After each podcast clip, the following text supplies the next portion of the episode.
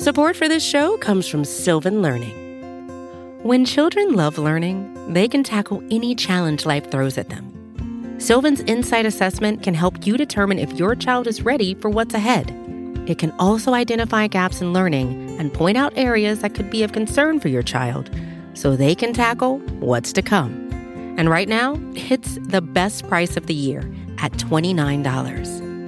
Go to sylvan29.com to learn more and get your child's assessment for only $29. That's S Y L V A N 29.com.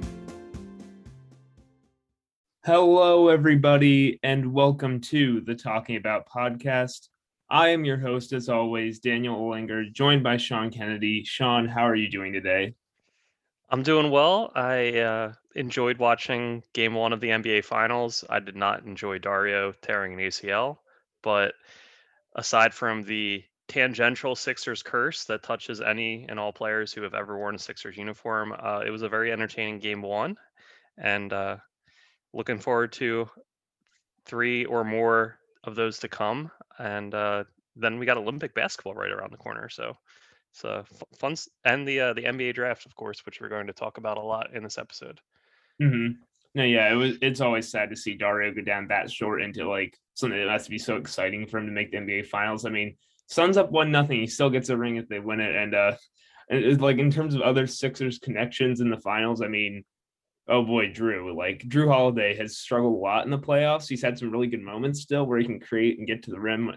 I swear when he goes to that spin move, he almost always scores, but like his decision making is real has been really poor at times. I think Nekias Duncan of basketball who describes it as he looks like he's in an and one mixtape sometimes or like trying stuff out, like random pull up threes or like trying to beat every single guy off the dribble when he just doesn't need to on each possession. And that's kind of rough to watch because it's been a long time since Jrue was a Sixer, but still wishing good things for him. Yeah, rough rough shooting night for him in game one for sure. He's yeah, and as you alluded to, his his decision making all playoffs has been really curious. Just a lot of weird ISO shots that didn't really seem called for.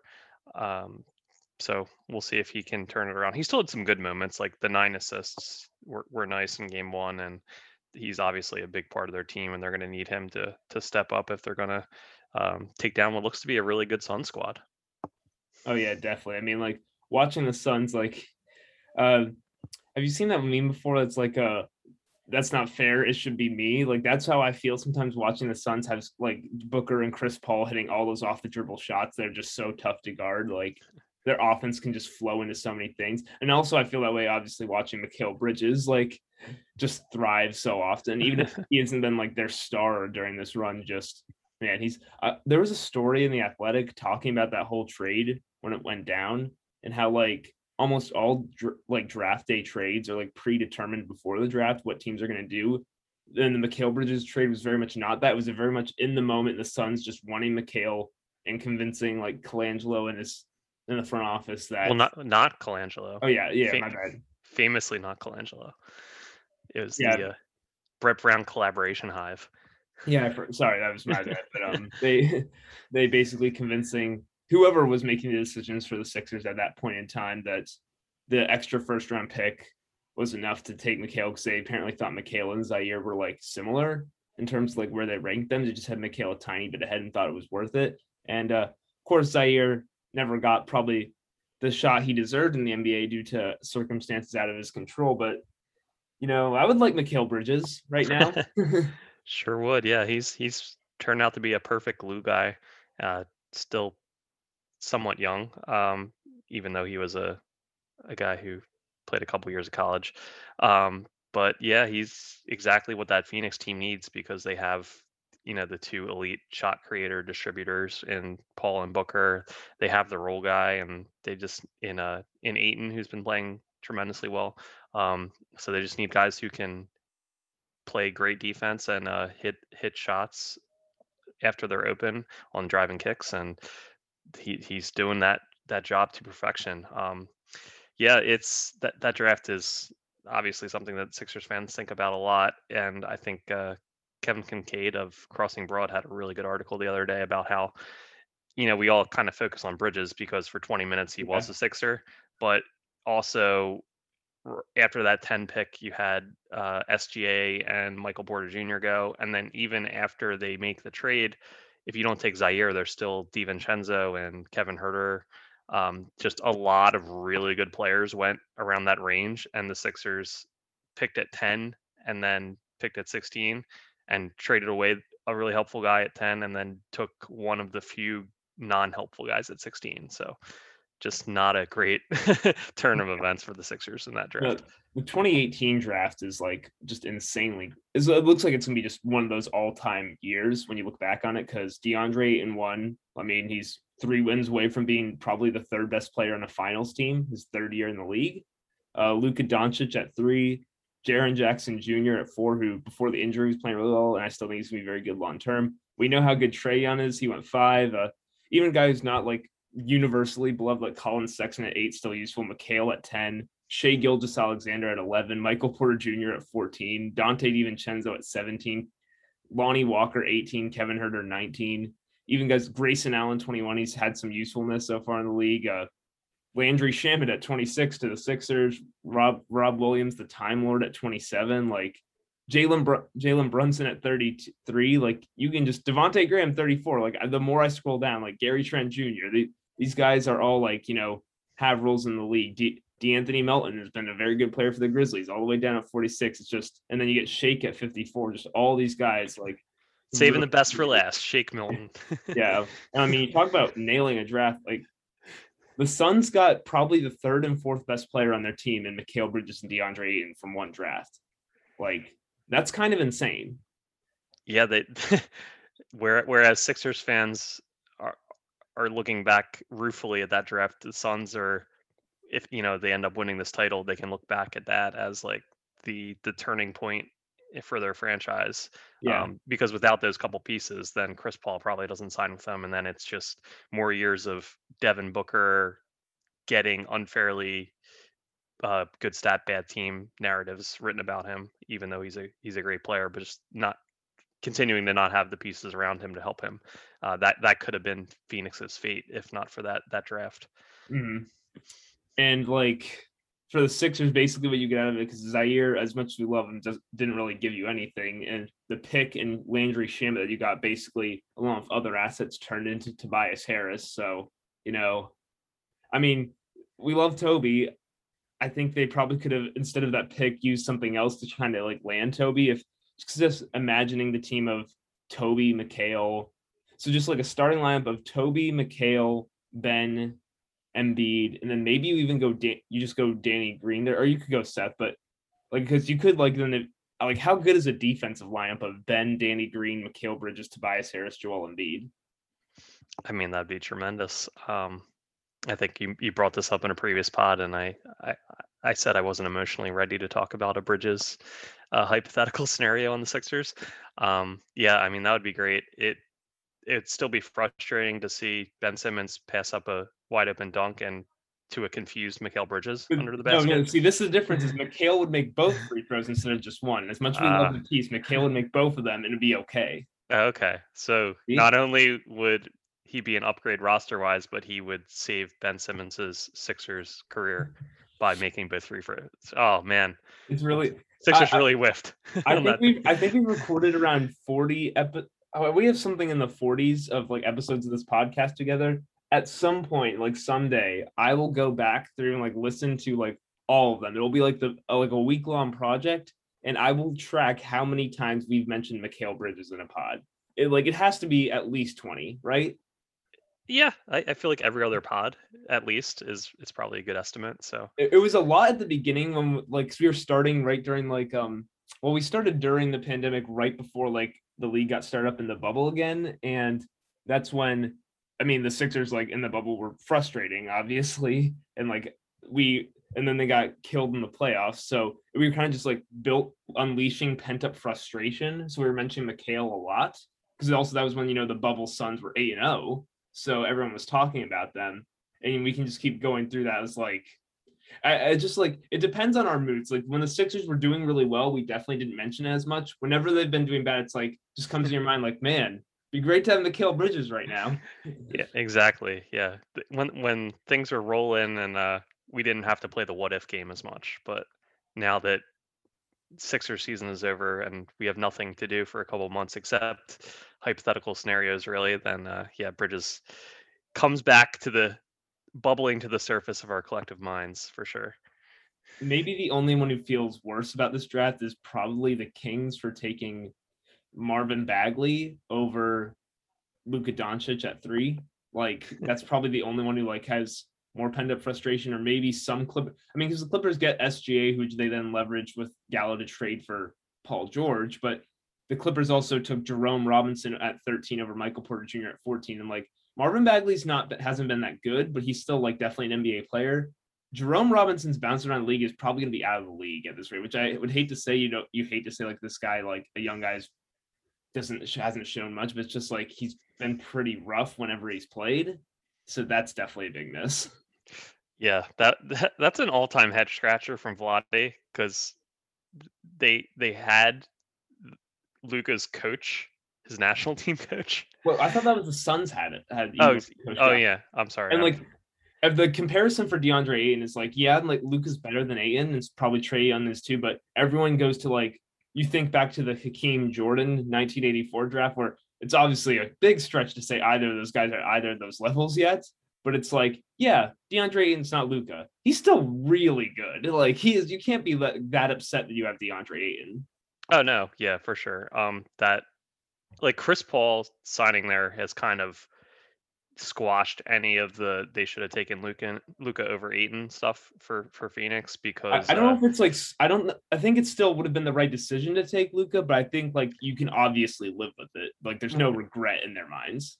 Oh yeah. Well, I mean, especially if they win a title, then yeah, everything everything gets glossed over. But but just the fact that Paul signed there, it's like, well, like Paul's not signing there, and you're not signing a big man in free agency of the caliber of a Chris Paul. So it's either like you had Paul, Booker, mm-hmm. and Ayton, or you had just Luka and Booker. So is it is Luka enough to over like value wise over versus Paul and Ayton? Like probably not. So that's that's kind of like equation people can make in their minds in in hindsight.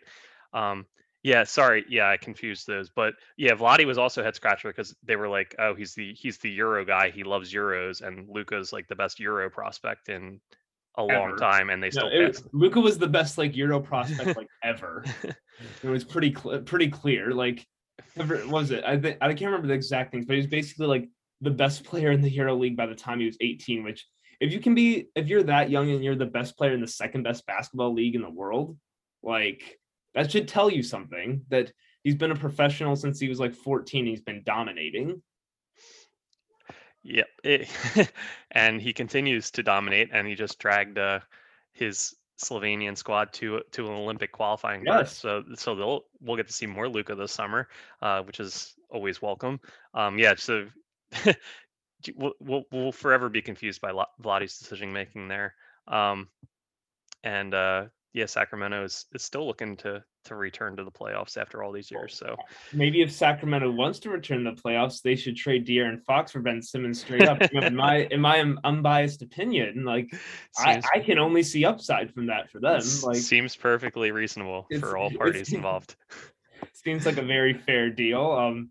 Oh, I I want to reference this. So my younger sister, she was telling me she like she like she was not into basketball really that much, but um she was telling me that there's just like one TikTok meme where it's like they're it's this guy like crossing his hands and like proposing a trade that's obviously like unfair or something like that. It's something like that, but basically it said proposed trade. It's like you get Ben Simmons, I get rid of Ben Simmons was the deal. And I don't know, just referencing that, me picturing it, it cracked me up a bit. I don't know if that translated over a pod, but I feel like I had to reference it because I brought up the Ben Simmons trade idea. All right. Yeah, you went to TikTok, so that's that's beyond my I, my understanding. I've, I've only used it as like, an old. I've only used it sparingly. I do, I do not. I'm not really a TikTok person. um, All right. Well, enough enough Kings 2018 talk. Yes. Uh, we are going to talk NBA draft for 2021 for the majority of this episode. Um, it's a a now annual thing when the Sixers flame out in the playoffs. We we turn or back in the day when they tank the regular season. Um, but we talk ourselves into how they can add some helpful pieces to make next season even better. Um, unfortunately, like past years, the Sixers do not have a you know a lottery pick. They don't have number ten waiting in the wings for them, or even higher, like in some of the prime process years. They have number twenty eight and number fifty. So we're we're going to go into uh, what the Sixers should do, but be, be, before we do that, um, we're just going to spend a few minutes talking about the top of the draft. And Daniel, is there is there any reason Detroit shouldn't take Cade Cunningham? And should they even be answering the phone when people call with offers to move up to number one?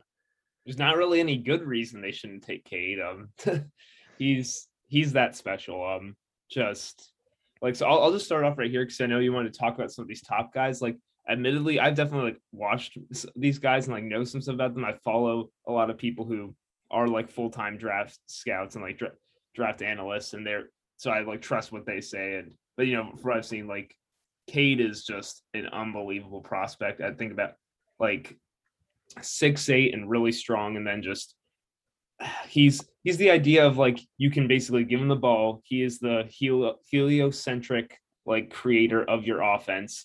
You can give him a million ball screens at top, and he will run the offense and he'll be really good at it. And just when you get that type of guy, that guy who can be the like as we've seen, like Chris Paul and Devin Booker hitting all these shots out of pick and rolls and just dissecting defenses. He can be that, and also he's six eight, a really good defender from everything we've seen.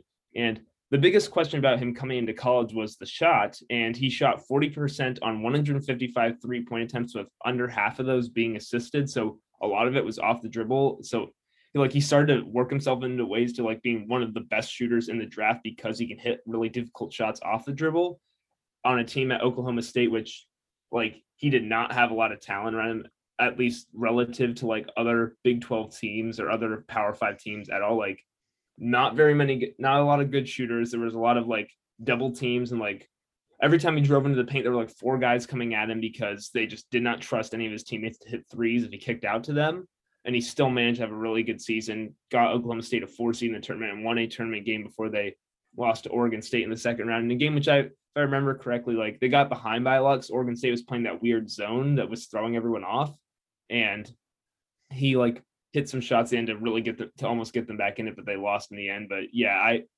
I can't think like the only reason people would say you, who wouldn't is that because they drafted Killian Hayes last year and you're a little you could be a little worried about both those guys are very much the idea of them is on ball, give them a lot of pick and rolls, and they can run run the show. Um, but like Killian, I think could slot in as more of a secondary guy, and more importantly, like Cade is probably better as good as I as much as I do like Killian. It's just when there, you have this kind of archetype available at the number one pick, you don't pass up on him. And and as we've learned, uh, you can never have too many ball handlers, and you know, I think Phoenix is a very good example of if you have two guys who are elite mm. in in the pick and roll, and you can just have them out top and and well, also matchups. Like, well, also like Phoenix, but yeah, like think about Atlanta. Like you know what made the Hawks so hard to guard is that well, not it wasn't just Trae Young. It was like yeah, but then he also passes to Kevin Huerter or Bogdan Bogdanovich, who then can attack a closeout and hit a shot off the dribble. Like that's really hard to stop if you have that many guys who can do that. Or, or the Sixers, who had like premium shot makers like Shake Milton and Furkan Korkmaz. Now, that's a that's an area of upgrade that the Sixers need to address for sure. Um, all right, so so we have Detroit taking Cade, no brainer. Um, yeah. Who who do you got as as a second best prospect? And then I think everyone kind of views it as a top four or top five, and then there's a huge drop off. Um, do you do you kind of agree with that assessment as well? Yeah, again, like I've I've since I've spent more of my time looking at guys who would the Sixers could realistically get at like around 28 or like that lower range. I haven't spent as much time with these guys, but yeah, like I would say not everyone has the same top four, but the thing is these the top four like if anyone has someone slotting above any of these top four, they still have those four like in the top six or so. If you know what I mean, like these four, everyone agrees on are like at the top of the draft, which is Cade, Evan Mobley, Jalen Suggs, and Jalen Green. And I would say they're pretty distinctly the top four. Jonathan Kuminga, like, I he's definitely a, a, little bit lower on some people's boards. And again, I haven't seen probably enough of them to say for sure, but I think like there's a lot of concerns with the shot at the moment and just some overall feel for the game and how well it can translate. Um, Evan Mobley's probably def- probably the second best prospect in the draft by a good margin. Just like like the really idealized version of a modern big man. Like I don't have his measurements right with me, but I remember correctly, I think it's like he's basically seven feet tall with a seven four wingspan and very mobile, especially on defense. Like can switch on the guards pretty well and stay with them. Blocked a ton of shots. Just a monster at the rim. He finished 113 of 144 attempts at the rim at USC, which is 78.5%. Got to the foul line a ton.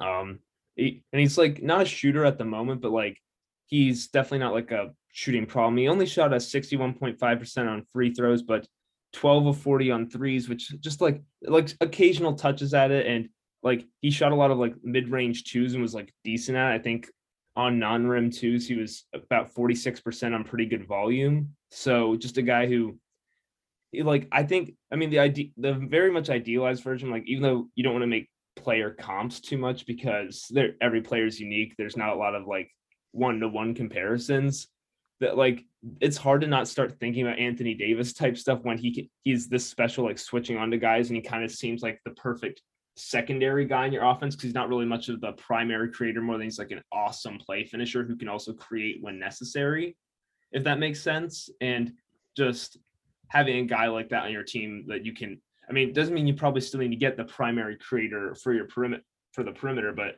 just a guy who I think very clearly can you put him in a winning situation like that, eventually like he's just going to be fantastic for that. All right. So we'll see if Houston goes with Mobley at two. Um him and I, if I Christian... was if I was Houston, I would take Mobley over Jalen Green. I know some people like Jalen Green. I have nothing against him, but it's just I think Mobley again. It's like at some point the dude's that special that you have to take him. All right. Um, we'll see if Houston agrees with your assessment on draft night. I think, uh, yeah, I think Christian Wood's a guy that has enough floor spacing ability as a big mm-hmm. that, that that could be a very workable pairing. It's not like they couldn't coexist, and then you'd have to tr- try to move Wood for uh, like seventy five cents on the dollar in a trade or something. So that we'll we'll see what happens. Um, yeah, you said you, you focused a lot more on latter part of the draft because Sixers obviously don't pick until 28. So let's let's move on to the the Sixers and discussing the guys who could be available for them. Um, before we get to more realistic options, I wanted to ask you who would be the ideal like Tyrese Maxey guy, like somebody who was projected to go quite a few picks before the Sixers were slated to pick, and you just can't believe he fell to them, and you'd be wildly ecstatic, and our entire live Zoom draft would just be throwing our hands up in excitement if if this guy fell to the Sixers at 28. So I'm not sure if there's a specific Tyrese Maxey guy, and that's for a couple of reasons. First of all, just literally being seven spots lower in the draft does make a difference. Like it's just going to harder for someone of that caliber to slide to there. Also, like last year, where so Maxey, like at least among like probably the draft draft Twitter circles and like some some draft like boards was like pretty much a lottery guy who slid to 21. I don't think like after that top four, there's really any consensus on lottery guys. Like, like, like if that makes sense, like it's very fluid. Like after the start of the draft, in terms of like where people rank these guys, not a ton of agreement. Just a lot of them are like similar caliber who you're trying to decide. Like I think there are some guys though, like um, like Josh Giddey won't get to the Sixers. He's this like tall like playmaking wing who played in Australia this year and is I think is very well liked by a lot of people. Um, uh, Moses Moody probably won't get to the Sixers. Keon Johnson, no. I mean, I said Kuminga's lower for some people. He won't get there. So it's like, like off the top of my head, there's not like that lottery guy who definitely could slide because I'm not sure how many you could even qualify as sure thing lottery guys. Whereas Maxey was kind of like a very special scenario. It felt like where teams just undervaluing how good he is and we clearly we they Sixers benefited off of that. Um, one guy I've seen mocked them a lot is Jared Butler out of Baylor, which if you remember, just like basically he has really crazy good handles. He can he's got like just balls on a string, can hit a lot of like hits guys a lot of crosses. I mean, Baylor's whole strategy in the national championship was basically get Gonzaga's like get Corey Kispert and Drew Timme switched onto either uh, J, J, uh, Jared Butler, MaCio Teague, or um, Davion Mitchell, and then just go to work. which worked out pretty well for them. So he was he and like he shot like 38.4% on threes over the last three years, but even, even better this past year. And he's I he's not like a super downhill guy, but he can definitely get to the rim if he gets someone to cross and like a pretty good defender because like most guys at Baylor are all like very smart positionally and like all like pretty good like at keeping the ball in front of them. I do remember I don't have this specifically in front of me right now, but I do know that he's waiting to be cleared for some kind type of heart condition. I think, which is just really uncertain right now. What's going on with that? Like, just I think like there's a chance he might not be in the draft because they might say he like might be uneligible due to a health health condition. But he he would be an interesting guy at 28. Yeah, even uh, college basketball casuals like myself have are well acquainted with Butler. He was the the Final Four most outstanding player. Um, so people that kind of check out on college until March Madness, they they still got to see a lot of him, and uh, he obviously performed exceptionally well on uh, Baylor's title run. So yeah, he to me he looked like a guy that can create his own shot, and everyone knows the Sixers need plenty more of that on, on their roster. So I think everyone would be pretty happy if Butler was a guy that fell to 28. Support for this show comes from Sylvan Learning. As a parent, you want your child to have every opportunity, but giving them the tools they need to tackle every challenge, that takes a team. Now more than ever, educational support tailored exactly to what your child needs can make all the difference. That's why parents have trusted Sylvan Learning for 45 years as the ultimate teammate in their child's educational journey, instilling in them a love for learning and a passion for reaching the next level. And Sylvan's Insight Assessment can identify gaps in learning and areas that could be of concern for your child. It's a 360 degree view into your child's learning that you can't find anywhere else and helps ensure that your child didn't miss something in school that might put them at a disadvantage in the future. And right now, it's the best price of the year at $29. Go to sylvan29.com to learn more and get your child's assessment for only $29. That's S Y L V A N 29.com. Another day is here, and you're ready for it. What to wear? Check. Breakfast, lunch, and dinner? Check. Planning for what's next and how to save for it? That's where Bank of America can help. For your financial to dos, Bank of America has experts ready to help get you closer to your goals. Get started at one of our local financial centers or 24-7 in our mobile banking app. Find a location near you at bankofamerica.com slash talk to us. What would you like the power to do? Mobile banking requires downloading the app and is only available for select devices. Message and data rates may apply. Bank of America and a member FDIC. Um, so aside from Butler and, you know, getting out of the sliding to the Sixers question, like of guys who were routinely being mocked in the in the late 20s uh, or even early 30s, who who are a few realistic options who you think would really benefit the Sixers in that spot?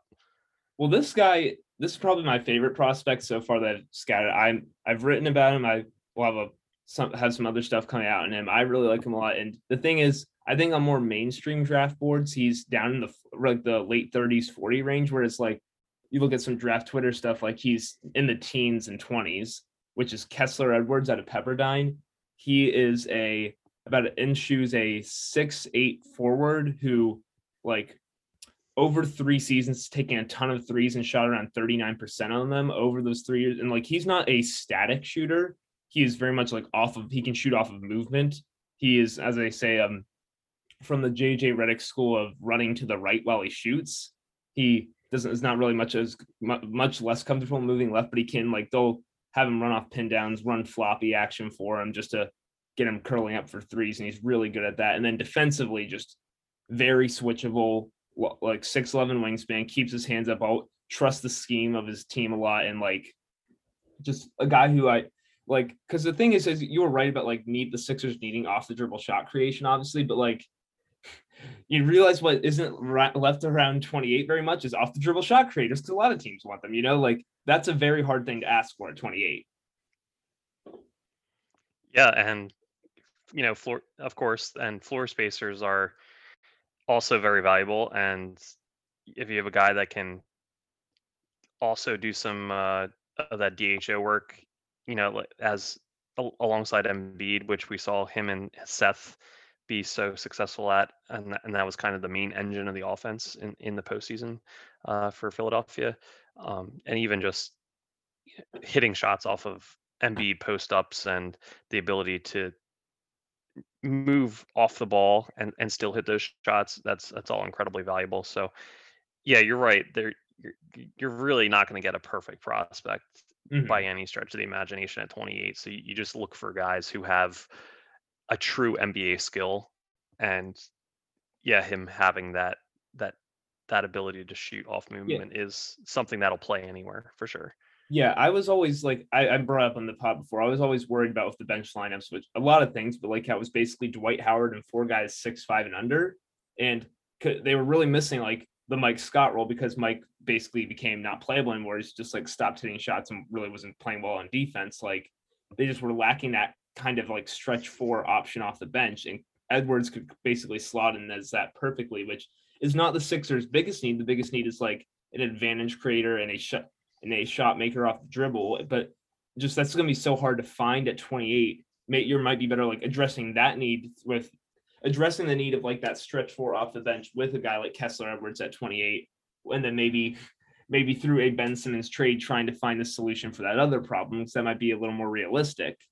And I, I think that might be the strategy I would go with. And just I just like so much what he can do shooting off a movement. It's just such a an important skill. He's I just really trust what he's going to be. And he's about 22 years old now, so he's not like a I mean, like the idea of low low ceiling, high floor guys is a little overplayed, but he kind of does like he can strike you as that in terms of just like I'm pretty sure he'll be able to shoot it at the NBA level and it'll be defensively pretty solid at the NBA level. Um his weaknesses being that like like obviously he's much more of a low usage shooter. He's not really as much of an off the dribble attacker, even though he can attack closeouts off the dribble. Um, he is not very strong in his upper body, or is like he he needs to put on some strength. Like he's I think what is it? Uh, at six eight, only two hundred three pounds, like kind of pretty skinny. He can get pushed around a little bit sometimes, even though he does fight for positioning and stuff like that. He's not like he's just not a super muscly guy. And then the main thing that and this is something that shouldn't be a problem, but people will take his problem is that his shot is kind of funky. He lean because he has like this weird weight distribution with a high center of gravity. He's leaning over, like he leans forward when he shoots, and then he like kicks his legs and kind of like it's like a really weird kick of his legs when he flails up, kind of, and it, he jumps really high in the air when he shoots it. It just it looks not visually appealing, but again, for three years, he's taken 374 three point attempts and he shot 39% on them. And these are not just standstill, wide open catch and shoots. He's the best shooter on his team and he's shooting off movement. So, I mean, that's pretty good. If like you can, if you can keep that level, that percentage up on those kind of attempts, I, I mean, I don't care really how you shoot if you keep making it. Yeah, Sixers fans might have some PTSD with uh, Markelle Fultz shooting motions if uh, they've had their their share of non fluid releases in, in in recent years. So, but yeah, that's. I mean, there's non, there's non, there's like not visually appealing, and then there's like Markelle's was literally not functional for a bit. Yeah, of course. There's a big difference between uh, style and substance um, when it comes to jumpers, and as if they're hitting them, that's all that really matters. Um, yeah, your your point about them needing that stretch four off the bench is is well taken. Like that's that's why Doc was kind of settled on the the Toby and bench lineups because mm-hmm. then Toby could kind of function in that stretch four off the bench role uh, while he was anchoring that bench group. Um, and then Ben Ben had the ability to shift to the four when Toby took an early exit and they brought a guard in off the bench. Um, so, and they could down they could afford to downsize in the starting lineup because you know Ben was a six ten point guard. Um, but yeah, that that would kind of alleviate that issue and, and that would allow allow Doc a little more flexibility with how he wanted to configure his his substitutions and stuff and and he wouldn't be as locked in with Toby with that second group um, for those minutes. So yeah, that'd be an interesting thing. Uh, certainly that is an, another area that the team needs to upgrade. Um, we saw you know, you know, Scott. Not that Scott was playable, but we saw he he kind of posted his his farewell post on social media. Yeah, he's not coming back. Yeah, there's there's zero chance he's coming back. So we we do know they will definitely be in the market for a uh, a stretch for reserve. So whether that will come in the draft or whether that'll come via free agency, you know, they have a couple exceptions they can use. They have the Al Horford uh, trade exception in the mid level, um, or or maybe they decide that that could be Paul Reed. Um, you know, we will see. But uh, yeah, Kess- Kessler Edwards definitely a guy to keep on your radar. Paul, Paul um, Reed. Paul Reed does not have a role. He is only he is a Paul Reed. You, you let you let Paul do whatever he wants. If he wants to like be a point guard, you let him try it. Like let Paul be Paul. yeah, just just let him uh, get the offense out the mud when whenever he's on the court. Um, all right. So besides Edwards, is there is there anybody else you wanted to note at at 28? I'll talk about some of these guys. So like if you're talking about then like not going for those stretch four options, like one thing you could do is like I'm trying to think of off the dribble shot makers who, at least in some sense of the word, who could be available there. Um, two guys like that strike me are uh, Bones Hyland. Uh, his name's Nash- Nah'Shon Hyland, but uh, everyone calls him Bones. Actually, these are probably the two best nicknames in the draft. And then there's Miles McBride out of West Virginia, who his he's called Deuce McBride. So I mean, first of all, like in terms of coolness of names, I, having Bones Hyland or Deuce McBride on your team is just like the vibes go up by a lot. Yeah, especially with Deuce Staley um, moving on in in the Eagles uh, sphere of influence. Uh, we need another Deuce in our lives. So, Yeah. Yeah. And like, I would say that Bones Hyland shouldn't be there at 28, but he definitely, I think, could be.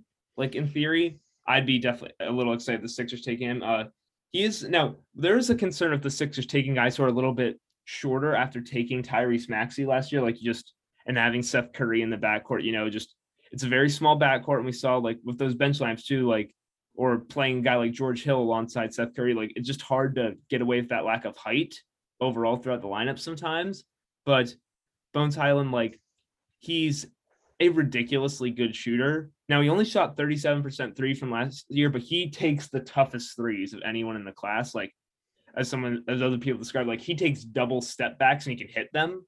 He is very much like just I'm going to shoot a lot of threes. I know I'm this good of a shooter. And he just he hits some really tough shots. Like if you watch watch him play, just unbelievably tough and then also has a let's see right here um a six nine wingspan at six three and he racks up a lot of steals at a 3.3% steal rate and like very much he's a little bit of a gambler on defense but like it's just like as we've seen with Matisse Thybulle, that does have some value just like causing havoc with long arms and being willing to go for stuff so if you're looking to like think that you want to try and address again the Sixers need for some off the dribble shot making. Like he's not as much of an advantage creator. Like I don't think he gets downhill to the rim a ton. Although his, he had some like he didn't have horrible rim numbers, but like got there a decent bit, but need, needs to.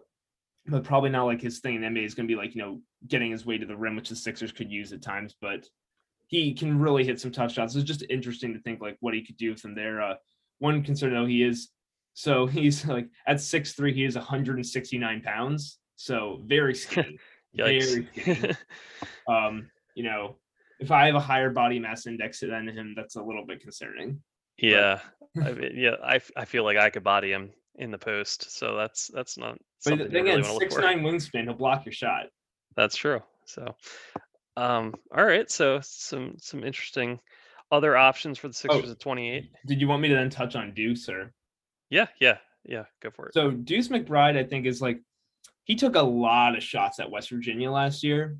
Uh, did shoot forty one percent from three, although he did shoot thirty percent from three as a freshman. So little, you know, get a, if it's that big of a jump, you get a little worried about it. Um, just took he would isolate a lot, and the thing is, he's so he is only I think measured only about six two and a half in shoes, but he looks way bigger when you're watching him because he does have a six nine wingspan as well, very long arms. Um, and he was a guy who used to play football, which you know gets over his bit, but he's very physical out there. He had like so compared to the we just said Bones Hylands at six three is a 169 pounds at six two. Basically, uh, Deuce McBride is 195 pounds, so very different body types. Um, and just like a very athletic dude with a not broken shot, with like not automatic but not broken. He can get a lot of off the dribble shots, and then defensively, he's pr- really good like at the point of attack for the most part, just super aggressive and physical, and like can really bother teams, but not I don't and like has some passing chops, but probably needs to work on it. Just like usually if you're taking guys through the sell on them at this point, it's like off the dribble shot creation. It's not a great idea, especially if they're smaller guards, because you need to be so good at the NBA to justify those looks. And most of the guys here are a little less efficient and they're just not going to be able to make it in the NBA. But as a guy who can probably survive on defense like Deuce McBride can, then like has some potential for that. Like that's a little bit interesting. I know some people really like him for the Sixers. Uh, I need to do some more work on him, but like I, I'm I think there's some interest in a guy like Deuce.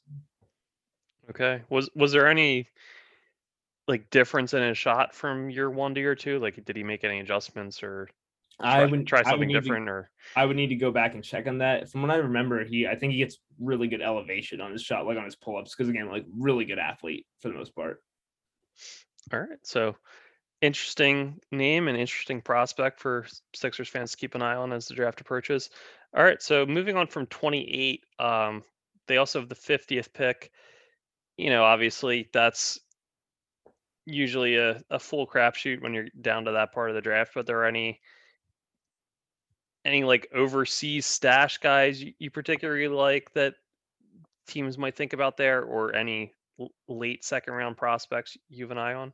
Well, not not necessarily overseas, but one guy I wanted to touch on who I started looking at yesterday. Um, and my guy on Twitter uh, at Ben Thrifty uh, is kind of like kind of keep me in on him is Sam Hauser out of Virginia, who at six eight, like um, and not like a particularly explosive athlete, like hasn't got a ton of NBA hype, but like he so he was at Marquette for three years and then transferred to Virginia.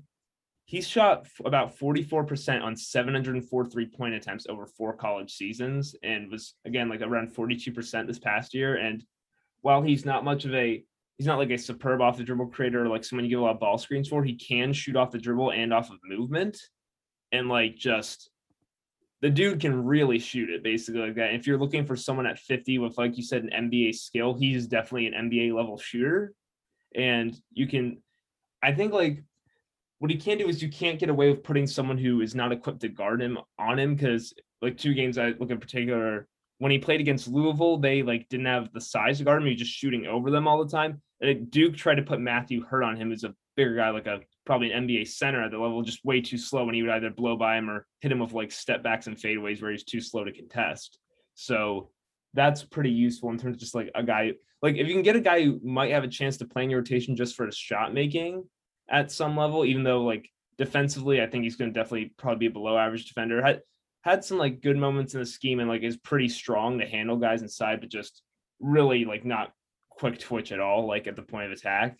And then and we'll probably get driven on sometimes and have people set ball screens with his man to get him in those kind of situations. But just a guy who I think can get on the floor for you as a shooter could have some value.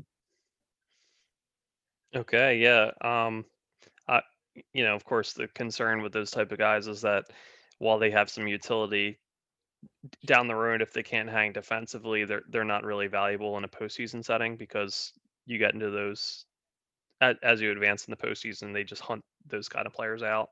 Um, so even somebody as an elite offensively as you know Redick was years back for us, um, once they we faced a team like Boston who had multiple ball handlers who you could switch and hunt the mismatch on him. Uh, th- it just wasn't a viable situation, and we saw it a, a little bit with uh, Seth in in the Yeah. most recent loss where Atlanta had Trae plus the wings who could all attack off the dribble, and Seth had to be out there because he was carrying the offense, but they just went at him with with Huerter. And Yeah, uh, one, one. I mean, like he's definitely like. Well, first of all, I would doubt Sam Hauser ever gets to the point where he needs to carry the Sixers offense. no, also- I'm just I'm just pointing out like that that archetype. and he, and he is also though he is six eight in shoes, so it is like just in theory. And since he's not like a going to be playing a center role, and like while not great at defending screens, I think not like an absolute disaster. Basically, size insulates you from getting attacked on defense sometimes, unless you're unless you're like a slow footed center like Enes Kanter, who's just like they're going to pick and roll you to death. Like as long as you can just not get mashed inside or have a guy like Kevin Huerter shoot over you, that six just being six eight really helps. Uh, Probably Yeah. honestly the biggest defensive wing weakness that he only has a six nine wingspan at six eight. So like if guys do like get an advantage of him, if he's near, he doesn't really affect shots that much if he's near them. Like he's just not his contests like do not seem to bother guys that much. All right, fair enough. Um, yeah, it's the size does help. You you, you can maybe stick him on on a taller guy and just hope that he can he can hang if they try to body him up in the post. Yeah, like I bit. think he's I think he's fine if he's defending another team's bench four, which is probably what his role could be. Gotcha. All right, Yeah. so that would that would be like another maybe like Yeah. backup four option for the Sixers. it, I'm not exactly sure what position he plays or how you. It depends on who you have around him. Like I think in theory, say they took Kessler Edwards at 28 and Sam Hauser at 50. Like I think you because Kessler is so versatile defensively, I think you could play those guys together because you need Kessler to guard like a three. He can do it. Um, so like it, it's all like dependent on fit. Uh, what actually, all since I've been rambling a lot, I haven't got to look at this guy in a while. And what since you've probably seen him through Villanova, um, what what do you think about Jeremiah Robinson Earl as a Sixer? We got to bring it up. yeah, I mean I love it. Uh obviously you can't go wrong with Villanova prospects. We we talked about Bridges a ton. You can, you can only go wrong if you trade them. you can only go wrong if you don't keep them on your team. Um, you know, Jalen Brunson, a guy recently who's had a lot of success as a I mean, as a later draft or, pick. or like ask the Bucks how much they miss Donte DiVincenzo right now. yeah, just a perfectly like switchable guy who can pretty much slot into whatever role you need him to offensively as well. Like that, you know, Josh Hart uh, has played a a similar function at the NBA level. Like uh, now one of the better rebounding guards in all the NBA Oh, yeah. right now. He's he's a monster rebounder, just like super physical. Like he's a guy who he, he plays bigger than his size. Absolutely. So, the, like, Jay Wright just note like his system just lends itself perfectly to these guys becoming right away very successful NBA role players, and I I think Robinson Earl would be the next in that in that long storied line of contributors. Um, you know, size wise, you would you would want him to be a, a like a stretch four. Whether his his three point shot is viable at the NBA level is is probably my main concern. He only shot around 30% for his career at Villanova. Uh, well, And- I actually I want to look. Okay, keep talking. I'm gonna look something up real quick, but keep going. He you know, you would want there's always the concern about it's like it's a farther shot at the pro level and he- the fact that he didn't have a ton of success as an outside shooter that would be a tad worrisome but he's a, an amazing player in all other aspects of his game he tenacious rebounder really smart and makes the like has a good court vision when he has the ball in his hands for a guy his size who's you know not a, a primary ball handler per se but makes some good feeds and like the high, the high low action. Um just strong defender like you if he got switched onto like the the opposing team center he, he's not a guy that i think would like really get bullied down there. He would be able to hold his ground well enough on a on a any given particular possession um and he's a you know he's a good free throw shooter so that wouldn't be a concern um does just does a lot of re- like a lot of things above average just one of those villanova prospects that doesn't have a, a big hole in his game. I, I i guess uh, just the the key skill that will kind of determine whether he's a longtime bench player or like a like a rotation guy on on like the level of like a Bridges who could step in and on like a contender eventually be like a like the fifth best player on a contender maybe.